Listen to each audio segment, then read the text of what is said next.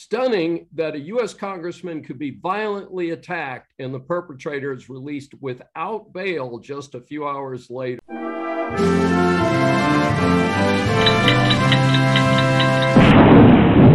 Welcome. This is Dr. David D. Schein for Saving America.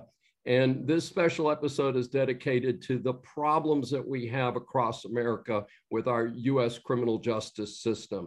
U.S. Representative Lee Zeldin was giving a speech to promote his campaign for governor in the state of New York. He was attacked by a criminal who has a prior record with a sharp object. Now, a lot of people have criticized it, saying, oh, well, it was just some weird deal with a couple points on it. Hey, it drew blood it could have caused damage. He was going, the perpetrator was going for Zeldin's throat. And of course, uh, most of us would not want our throat ripped with a sharp object. But no matter what, this fellow is out on the street a short time later. Amazingly enough, and it's uh, a little bit of bright spot to this is that Representative Zeldin, being a member of US Congress presently, unless he's elected to governor, um, the perpetrator was rearrested and charged with federal charges, and of course, was then required to post bail or stay in jail as he ought to be, dumbass that he was. Uh, we just don't need people this stupid wandering around causing harm to anyone, much less a person who's trying to help the state of New York, which needs lots of help.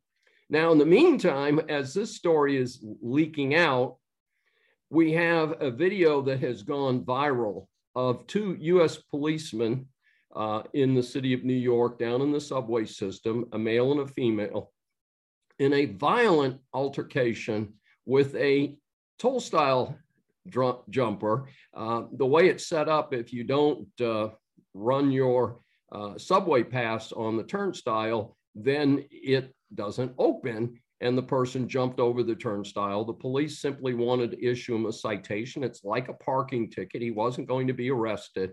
And the, the fight goes on and on and on. And the poor policeman is uh, doing his best not to taser this fellow, not to shoot this fellow. And it's indeed a very sad situation.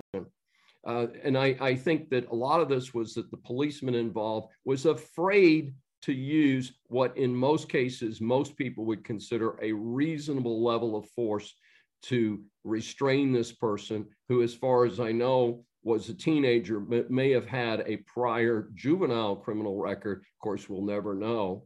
Crime in new york city is up 30% this year. I was hopeful when eric adams replaced that dirty commie de blasio that things were looking up for the city of new york. Sadly Eric Adams has been at least as bad as de Blasio so far.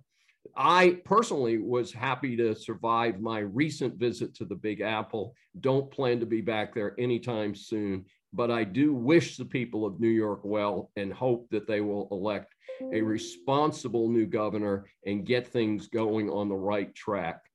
This is Dr. David D. Schein for a special episode of Saving America. If you've enjoyed this episode, please subscribe on your favorite source.